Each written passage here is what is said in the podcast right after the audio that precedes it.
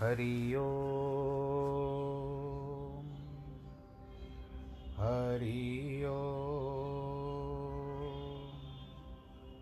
हरि ॐ गुरुर्ब्रह्मः गुरुर्विष्णु, गुरुर्देवो महेश्वर, गुरुर्साक्षात् परब्रह्म। तस्मै श्रीगुरवे नमः। विघ्नेश्वराय वरदाय सुरप्रियाय लम्बोदराय सकलाय जगद्दिताय, नागाननाय श्रुतियज्ञविभूषिताय गौरीसुताय गणनाथ नमो नमस्ते। श्रीगणेशाय नमः, कारकर्ते नमः, विघ्नहर्ते नमः। नाहं वसामि वैकुण्ठे योगिनां हृदयेन च। मद्भक्तां यत्र गायन्ति तत्र तिष्ठामि नारद। जिस घर में हो आरती, चरण कमल चितलाए तहाँ हरि वासा करे, ज्योत अनंत जगाए। जहाँ भक्त कीर्तन करे, बहे प्रेम दरिया, तहाँ हरि श्रवण करे सत्यलोक से आए। सब कुछ दीना आपने, भेंट करूँ क्या नाथ? नमस्कार की भेंट लो, जोड़ू मैं दोनों हाथ। शान्ताकारं भुजगशयनं, पद्मनाभं सुरेशं, विश्वाधारं गगनसदृशं, मेघवर्णं शुभाङ्गं, लक्ष्मीकान्तं कमलनयनं, योगिवृद्धानगम्यं, वंदे विष्णुं भवभयहरं, सर्वलोकैकनाथम्। मङ्गलं भगवान् विष्णु मङ्गलं गरुडध्वज मङ्गलं पुण्डरीकाक्षमङ्गलायस्तनोहरि सर्वमङ्गलमाङ्गल्ये शिवे सर्वार्थसाधिके शरण्ये त्र्यम्बके गौरी, नारायणी नमोऽस्तु ते, नारायणी नमोऽस्तु ते, नारायणी नमोऽस्तु ते। श्रीकृष्णगोविन्द हरे मुरारे। हे नाथ नारायण वासुदेव श्रीकृष्ण गोविन्द हरे मुरारे। हे नाथ नारायण वासुदेव, हे नाथ नारायण वासुदेव श्रीनाथ नारायण वासुदेव। नारायणं नमस्कृत्यं नरं चैव नरोत्तमं, देवीं सरस्वतीं व्यास ततो जयमुदीरयेत्। कृष्णाय वासुदेवाय हरे परमात्मने प्रणतक्लेशनाशाय, गोविन्दाय नमो नमः। ॐ नमो भगवते वासुदेवाय, हरि ओं नमो भगवते वासुदेवाय। बोलो कृष्ण कन्हैया, लाल की जय। प्रिय श्रोतागणों, आज देखिए, भगवत गीता के इस ज्ञान में हम लोग जब अग्रसर हुए थे थी तेरह अप्रैल और आज है चौदह अगस्त। तो कल इसको अगर हम लोग हिसाब लगाएँ तो चार महीने बीत चुके हैं आपके साथ। ज्ञान का जो भंडार मेरे पास है, गीता ज्ञान का, भगवान की वांगमयी वाणी, जिसको मैं आपको प्रतिदिन संदेश के द्वारा पहुँचा देता हूँ। भगवान कृष्ण की वाणी आपके घर घर पहुँचती है। आप सुनते हो और यथो कर्म भी करते होंगे। वो तो आप जानिए, क्योंकि कर्तव्य हमारा है कर्म करना और कर्तव्य आपका है उसको सुनना, उसका मनन करना। चार महीने कैसे बीत गए देखते देखते यद्यपि लॉकडाउन के हिसाब से हम लोग पाँच महीने के पाँचवें महीने में चल रहे हैं। तेईस या बाईस, तेईस के आसपास मार्च के लगा था और हम लोगों ने बीस दिन में ही, औसतन बीस दिन में ही यहाँ से हमने आरंभ कर दी थी भगवत गीता ज्ञान आप में से किन किन लोगों ने मुझे प्रेरित किया कि महाराज जी कुछ बताइए, हम सुनना चाहते हैं। तो मेरे दिन में बहुत दिनों से थी कि मैं कुछ ऐसा शुरू करूँ और ये जो मेरे मन में था कि इस विचारधारा को मैं आपके समक्ष रखूँ और आप लोगों ने बड़े हृदय से इसको स्वीकार किया। भगवान आपकी मनोकामना पूर्ण करें। अब हम चलते हैं वापस से तेरहवें अध्याय की ओर चलते हैं। और भगवान श्री कृष्ण की वांगमयी वाणी जो है अर्जुन के प्रति प्रतिपादित हो रही है, वो उसकी ओर अग्रसर हो। तैतीसवें श्लोक में चल रहे हैं आज हम लोग।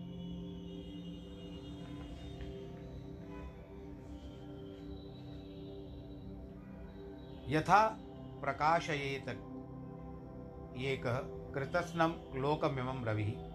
क्षेत्रम क्षेत्री तथा कृतस्न प्रकाशयति भारत। हे अर्जुन, जिस प्रकार का एक ही सूर्य संपूर्ण ब्रह्मांड को प्रकाश कर, प्रकाशित करता है, वैसे ही क्षेत्रज्ञ परमात्मा सभी शरीरों को प्रकाशित करता है। प्रकाशमान पदार्थ सूर्य प्रकाश, प्रकाशित वस्तुओं के धर्मों से कोई संबंध नहीं रखता। इसी प्रकार आत्मा भी ब्रह्मांड के प्रत्येक शरीर में निवास करता है, तथा उसे सत्ता और प्रकाश प्रदान करती है किंतु उसके गुण धर्म और कर्म पर लिप्त नहीं होती। नहीं उनके भेद के कारण वह आत्मा ही किसी भेद को प्राप्त होती है। सूर्य का प्रकाश पाकर नेत्र देखते हैं, किंतु इस प्रकाश को पाकर नेत्र अच्छी वस्तु देखे या बुरी, उसमें सूर्य के किरणों का कोई दोष नहीं है। यह बात गुरु के बिना तो कोई कठिनाई से ही समझ में आती है। कि गुरु की मत तू ले अयाने भक्त बिना बहु डूबे सयाने। भक्ति और गुरु की शरण के अभाव में बड़े बड़े सयाने भी डूब जाते हैं। संसार सागर में मर जाते हैं। इस संसार में निम्नलिखित पाँच पदार्थ बड़े भाग्यवान को प्राप्त होते हैं। एक है गुरु की दीक्षा, दूसरा है पूर्ण गुरु, तीसरा है सच्चा मित्र जो दुख के समय साथ दे। चौथा है माता पिता जो पुत्र को भक्ति मार्ग में चलाए, अर्थात सच्चाई और धर्म की शिक्षा प्रदान करे। पांचवा है राजा और न्यायी और धर्मात्मा। गुरु क्या बताता है? शिक्षा। चार प्रकार की बुद्धि होती है। मन, मति अर्थात जैसा मन चाहे वैसा ही करना। दूसरों की कुछ भी न सुनना है। एक मति है मन की मति, दूसरा है लोक की मति। लोक लज्जा का ध्यान कर, काम किया जाए। दूसरों की मति के अनुसार व्यवहार किया जाए। तीसरा है वेद मति। शास्त्र और पुराणों की शिक्षा के अनुकूल बर्ताव करना। चौथी है गुरुमति यह सर्वोत्तम है, क्योंकि वह सात्विक है और पूर्ण शिक्षा युक्त है। उसमें वेद शास्त्रों का सार भी आ जाता है। जो सार गुरु ने अपने अनुभव से निकाला है, वो गुरु मति के ग्रहण नहीं करता। इसलिए गुरुदेव अर्जन देव ने सुखमणि में कहा है कि वह डूब जाता है, कोई कितना भी बड़ा क्यों न हो, सयाना भी हो तो भी अपने गुरुजनों यानी बड़े बूढ़ों से परामर्श अवश्य लेना चाहिए, उसे अवश्य मानना चाहिए। पूर्ण गुरु पर विचार करते हैं। पूर्ण गुरु का प्राप्त होना ही कठिन है। यदि वह प्राप्त हो जाए, सभी दुख हो, दूर दूर दूर हो जाए। उनके चरणों में इतनी शक्ति है कि चरणामृत लेने से सभी पापों का क्षय हो जाता है। किंतु पूर्ण और शुभ भावना का होना आवश्यक है।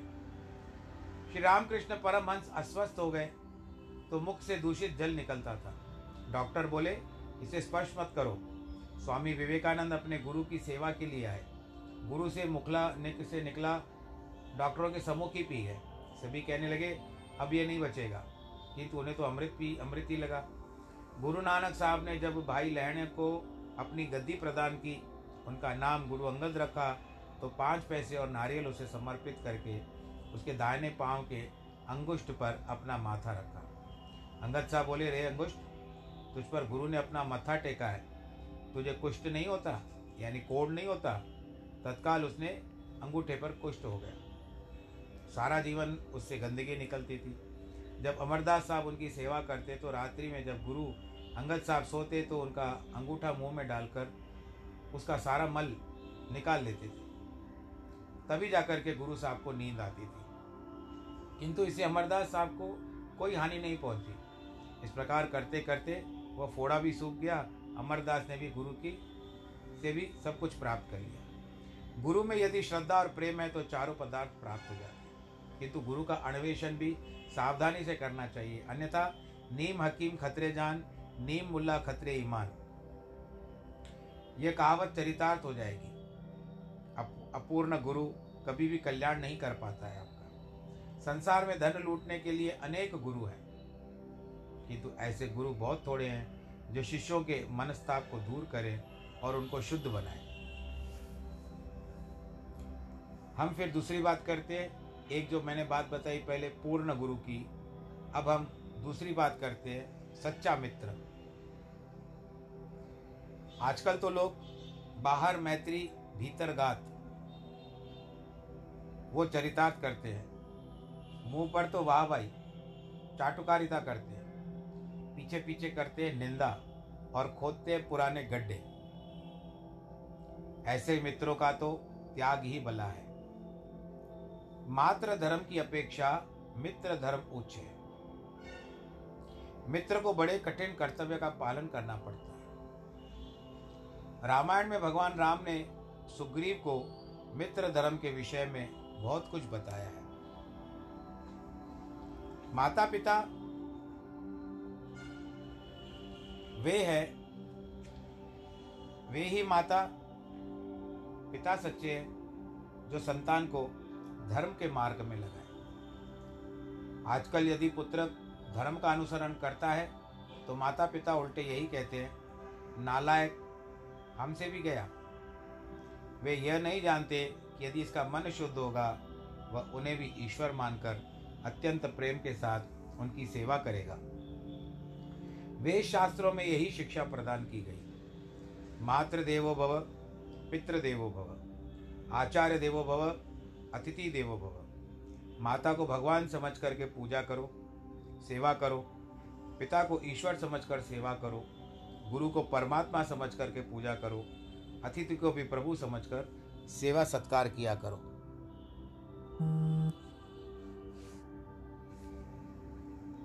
धर्मात्मा राजा, एक बात बताई पूर्ण गुरु की, दूसरा आता है सच्चा मित्र, तीसरा माता पिता अब चौथी बात आती है, धर्मात्मा राजा की।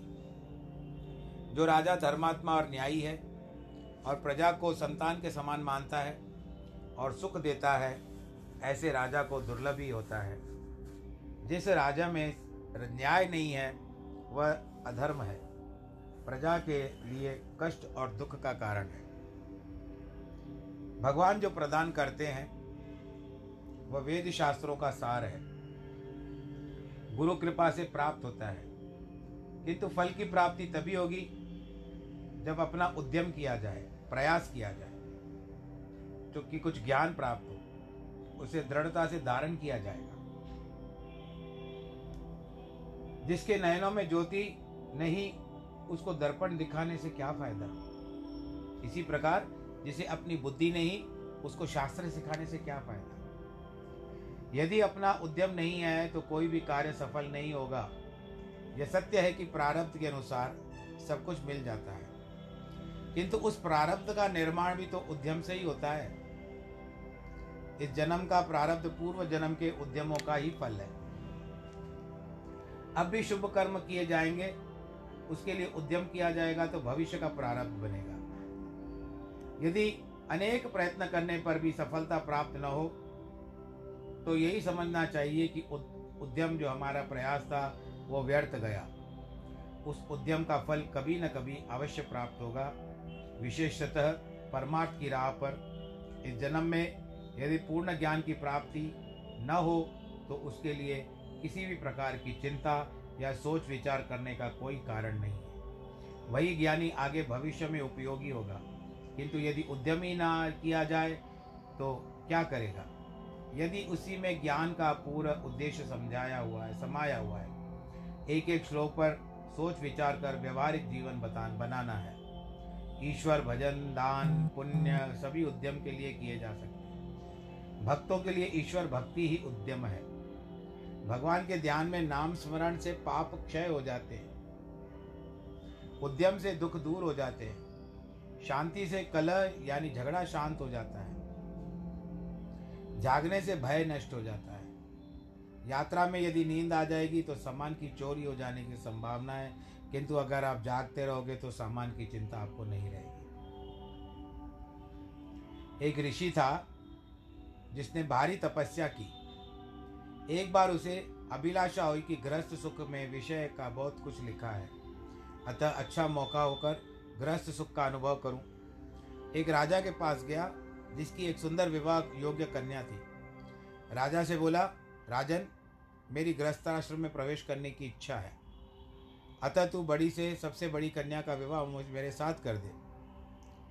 राजा ने सोचा, यदि इनकार करता हूँ तो मुझे शाप दे देगा। दूसरी ओर से माना, मान जाता हूँ तो ऋषि की आयु तो बहुत बड़ी है। मेरी कन्या है। आयु की छोटी तथा अत्यंत लाट से पाली हुई है। अतः ऋषि से बोला, स्वामी, आप थोड़ा विश्राम कीजिए। मैं अपनी कन्या से विचार विमर्श करने के पश्चात आपको उत्तर दूँगा। राजा आया अपनी कन्या के पास, बड़ी बुद्धिमती थी। पिता से बोली, आप एक शर्त रख दीजिए, यदि ऋषि ने उसे पूरा किया तो ठीक, अन्यथा हार कर लौट जाएगा। कन्या ने लकड़ी से एक कृत्रिम मोती बनवाया, नकली मोती बनवाया। पिता से बोली, ऋषि को यह दे दी दे करके कहिए इसकी माप तोल दो सच्चे मोती ला करके दे दे। इतने बड़े बाव, पाव शेर की तोल के मोती न तो उसके मिलने वाले हैं और न ही वह मुझसे मांगने वाला है। यदि कुछ वह लाता है तो मुझे भी संतुष्ट रखेगा। राजा ने ऋषि से जाकर बात की, भगवान, आप तो जानते हैं कि प्रत्येक एक बात का नियम होता है। हम क्षत्रिय तो विशेष रूपों से नियमों का पालन करते हैं। आप यह मोती लीजिए इसकी माप तोल के दो सच्चे मोती ला करके दीजिए। तो मेरी कन्या कहती है कि वो आपसे विवाह कर लेगी।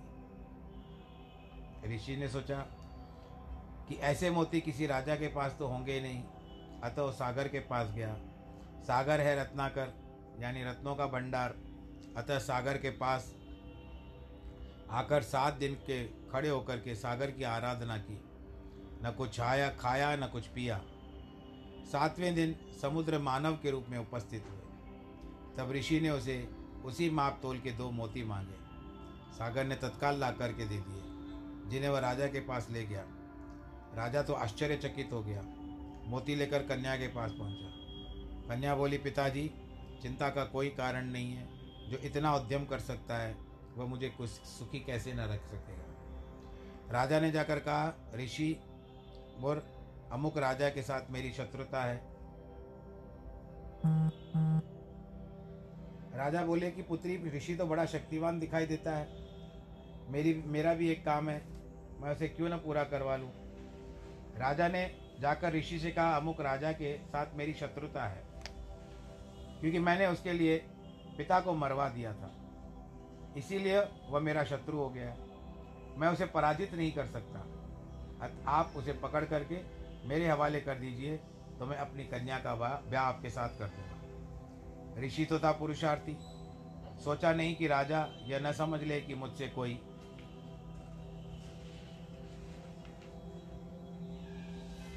शक्ति नहीं है।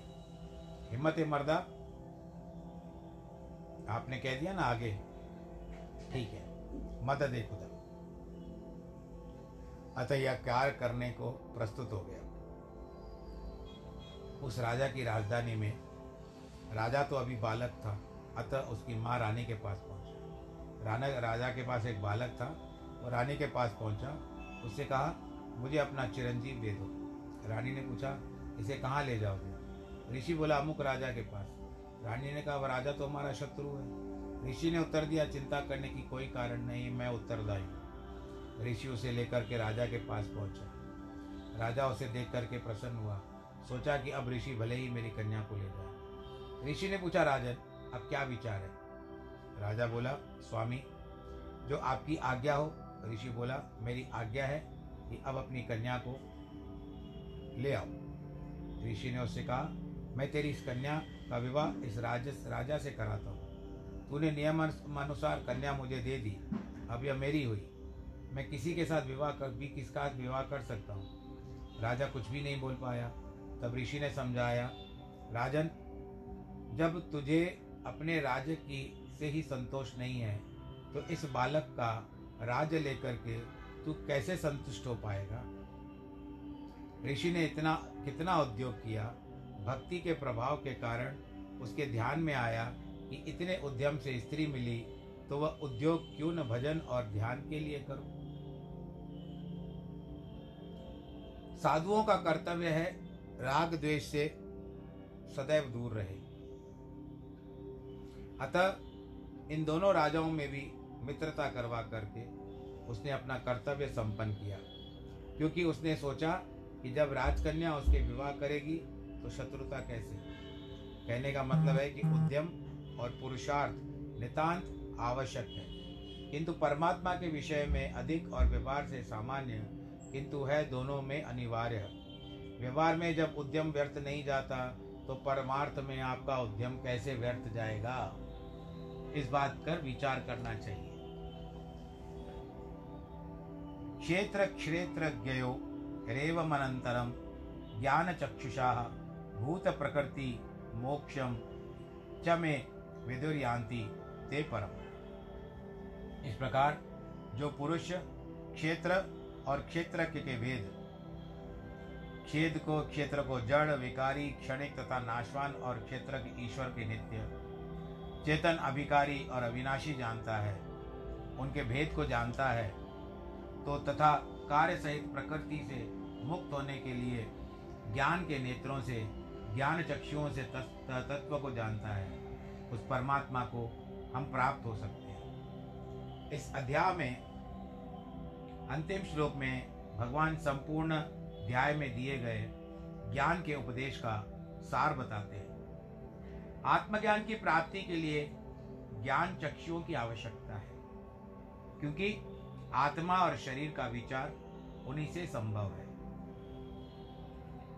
तभी यह बात समझ में आएगी कि आत्मा अविनाशी है और शरीर ऐसा नाशवान, आत्मा सचेतन सुख स्वरूप शरीर जड़ दुख रूप, जिसने ज्ञान के बल और प्रकाश से ऐसा अनुभव किया, वह जन्म और मरण से, चक्र से मुक्त हो सकता है। ज्ञानवान करोड़ों होंगे तो भी उनकी ज्ञान बुद्धि एक सी होती है। अज्ञान एक है और उसकी मतियाँ, बुद्धि अनेक है। अर्थात वे समय समय पर बदलती रहती है। ज्ञान हुआ तो दुख, सुख का अनुभव नहीं होगा। राग, द्वेष लुप्त हो जाएँगे। मोह, ममता, शोक कुछ भी न कर पाएँगे। इस ज्ञान के अभाव में आशाएँ, तृष्णाएँ दुख देती रहती है। अब आप देखिए, जो पढ़े लिखे नहीं होते हैं तो उनको जल्दी कई लोग झांसे में डाल देते हैं। हम लोग यदा कदा समाचार पत्रों में पढ़ते हैं कि फलाने ने इतने पैसे का नौकरी का झांसा दे करके कि हम आपको नौकरी दिलाएँगे, तुमको इतने पैसे भरने पड़ेंगे। वो भी बेचारे एक आशा में जो गरीब लोग हैं, निर्धन लोग हैं वो उनकी बातों में आ जाते हैं। आने के बाद बहुत सारा पैसा उसको दे देते हैं। लेकिन वो जो लेने वाला है, जो ठग रहा है, वो ठग है जो, वो तो लेकर के भाग जाता है। फिर ये लोग बात, मेरे बेचारे क्या करते हैं? समय के बोझ के मारे, भाग्य के मारे, ये पुलिस में जा कर के कंप्लेंट कर देते हैं, शिकायत कर देते हैं। पुलिस कार्रवाई करती है, फिर को पकड़ती है लेकिन इनका दिया हुआ पैसा अब वहाँ से मिलेगा नहीं। यानी जिन लोगों ने ठग लिया है उनको, उन लोगों ने तो चंपत कर दिए होंगे पैसे। खुद भी स्वयं भी चंपत हो गए, भले बाद में पुलिस में पकड़े गए या नहीं पकड़े गए, वो बात की बात है, परंतु पकड़े जाने के बाद भी धन तो आपको प्राप्त नहीं होगा। तो ऐसे क्या होता है कि आपको सावधानी से करना चाहिए। मति को सोचना चाहिए, मति से सोचना चाहिए कि वास्तविकता में ऐसे कैसे सामान्य जहाँ पर लाखों करोड़ों लोग आज बेरोजगार फिर रहे हैं, उसके बाद ये व्यक्ति कैसे हमको नौकरी दिला सकता है? या तो घर दिलाने के बारे में ठगते हैं कि मैं फलानी जगह पे ज़मीन दिलाऊँगा, उनको विश्वास में लेकर के उनको ठग लेते हैं। तो कहाँ तक चलेगा संसार? और क्यों होता है ये सब अज्ञान के कारण। जाँच पड़ताल करते नहीं है, कागज़ इत्यादि देखते नहीं है, जिसके कारण बहुत सी गलती कर लेते हैं। ये सब केवल अज्ञान के कारण ही होता है। अब यदि हमको इंद्र का पद प्राप्त हो जाए, स्वर्ग के सभी सुख भी प्राप्त हो जाए तो भी मन को संतोष मिलना थोड़ा सा मुश्किल है। जब आत्मा का आनंद प्राप्त होगा तो संसार के सुखों की अभिलाषा ही मिट जाएगी। मन तो नित्य यही चाहता है, सदा नए नए सुख प्राप्त होते रहे। किंतु जब वही मन आत्मा की ओर झुकता है, संसार के सभी सुख उसे निरर्थक निरर्थक और नीरस लगते हैं। ऐसा न हो कि ऋषियों और मुनियों के अनुभव से ऐसा नहीं बोलता। इसका कारण यह है कि ज्ञान से मन में स्थिरता आती है और आत्मा का आनंद भी पूर्ण अनुभूति होती है। मीराबाई के अंतर नेत्र खुले तो उसने प्रत्येक वस्तु में अपने इष्ट देव कृष्ण का दर्शन किया। नामदेव ने एक श्वान में भी भगवान विठल को देखा। क्या यह बाहर के नेत्रों से संभव हो सकता है? कबीर के घर में चोर आश्रय लेने आया तो उसको चोर की चोर की दृष्टि से नहीं देखा। जब बनिए के पास अपनी पत्नी को भेजा तो बनिए को सर्वात्मा मानकर ही समझा। ऐसे ज्ञानियों से अधर्म कभी नहीं हो सकता। उल्टे इससे अधर्मी भी सुधर जाते हैं। फरीद साहब की दृष्टि में सर्वत्र यही ज्योति ज्योति थी और मंसूर की दृष्टि में भी एकमात्र ईश्वर ही था। कितनी महान दृष्टि थी उनकी मंसूर को सूली भी पर ब्रह्म रूप माँ भासने लगी, दिखने लगी। व्यवहार में भी अनेक ऐसे उदाहरण हुए हैं, जिसका एक दृष्टांत योग वशिष्ठ में अहिल्या और इंद्र का आया है। जिसकी ऐसी दृष्टि होती है, वह जानता है कि शरीर क्या है, आत्मा क्या है। वह अपने को ब्रह्म एकाकार अनुभव करता है। कहता है, जब सब ओर से निश्चिंत हो जाता है, प्रभु में मन लग जाता है, आत्मा उसको सहायता करनी आरंभ कर दी है तो उसके मुख से एक ही बात निकलती है, अहम ब्रह्मोस्मि। अर्थात, मैं ही ब्रह्म हूँ। जब तक इसे दृढ़ता से अनुभव करता है, तत्काल जन्म मरण के बंधनों से मुक्त होकर परम पुरुष या परम पद मोक्ष को प्राप्त कर सकता है। इस अध्याय की महिमा अपार है। इसे ज्ञान, इसमें ज्ञान का सागर भरा हुआ है। और ये मीठा सागर है। आपको इसको स्वीकार करना चाहिए। क्योंकि सागर का जल तो खारा होता है, परंतु ये ज्ञान जो है, ये मीठे रूप में सागर के तरह आपके शरीर के भीतर प्रवेश कर रहा है। ज्ञान के रूप में। स्वीकार करिए। इसमें अनेक युक्तियाँ हैं। उदाहरणों के द्वारा भगवान ने शरीर और आत्मा का भेद, ज्ञान इत्यादि सब स्पष्ट कर दिया है। तो बस आज मैं आपको यहाँ पर एक बात यह कहता हूँ कि अजगर करे न चाकरी, पंछी करे न काम, दास मल्लू का कह गए, सबके दाता राम। हम लोग भागदौड़ में भागते रहते हैं। परंतु रोजी रोटी ईश्वर के हाथों में जो दाना पानी होगा वो पहुँचा जाएगा। आपने थोड़े दिन पहले वो कथा सुनी थी कि जिसने कहा था कि मैं प्रारब्ध पे विश्वास करता हूँ, मेरा प्रारब्ध मुझे साथ देता है। तो अपने अपने प्रारब्ध के अनुसार चलिए, आप कितना भी हाथ पैर भाग, भागेंगे हाथों पैरों से पैरों से भागेंगे, हाथों से काम करेंगे तो भी आपके भाग्य में जितना होगा पक्का लिखा हुआ रहेगा। यदि आपने पूर्व जन्म में लिखवा लिया है, भाई हाँ मैं तो बस सोने चांदी के सिवा कुछ देखूँगा ही नहीं। तो वो भी आप सक, आपके पास आ सकता है। परंतु ये सब सोने चांदी की बातें नहीं है। यहाँ तो गीता ज्ञान है ये अनमोल रत्न आपको प्राप्त हो रहा है जिसको आप कहीं भी बाज़ार में इसका मोल नहीं निकाल सकते मूल्य नहीं निकाल सकते। तो आज मैं केवल आपसे यही कहता हूँ कि अपना ख्याल रखिएगा अपना ध्यान रखिएगा सैनिटाइज़र का प्रयोग करिएगा और उसके सिवा आप मास्क का प्रयोग करिए हाथों को अच्छी तरह से धोएँ भीड़ भाड़ वाले इलाकों में कम निकलें, बहुत आवश्यकता हो तो बहुत सावधानी के साथ निकलें और बड़ी आयु वालों को भी ध्यान रखना चाहिए। काढ़े भी आजकल, देखो, रेडीमेड भी मिल रहे हैं तो यदि आप चाहो तो रेडीमेड काढ़ा भी यदि आपको घर में बनाने में थोड़ी सी दिक्कत होती हो तो आप काढ़ो, काढ़े का प्रयत्न कर सकते हो। आप आराम से अपना जीवन जी सकते हो। आपको, आपकी आयु भगवान जी ने दी है। आप उस आयु का सदुपयोग करिए। और सदुपयोग करते हुए अपने इस जीवन को भगवान जी के प्रति अर्पण कर दीजिए और गीता ज्ञान सुनिए। अभी गीता ज्ञान का बहुत सारा बहुत सारे अध्याय बाकी हैं, परंतु मैं आप लोगों से कहना चाहूँगा कि आज जिनके विवाह के वर्ष, वैवाहिक वर्षगांठ है अथवा आज जिनके जन्मदिन है, उनको बहुत बहुत बधाई, क्योंकि यहाँ पर आज समय के अभाव में, समय क्या कह रहा है कि अब अध्याय आगे नहीं बढ़ सकता। आज यहाँ पर तेरहवा अध्याय पूरा हो रहा है। इस प्रकार श्री भगवान के द्वारा कहे गए उपनिषद में ब्रह्म विद्या के अंतर्गत कर्मयोग शास्त्र संबंधी श्री कृष्ण और अर्जुन के संवाद में क्षेत्र क्षेत्रज्ञ विभाग योग नामक तेरहवा अध्याय हम समाप्त करते हैं। सर्वे भवन्तु सुखिन, सर्वे संतु निरामया, सर्वे भद्राणि पश्यन्तु, माँ कश्चित् दुःखभाग् भवेत्। नमो नारायण नमो नारायण नमो नारायण।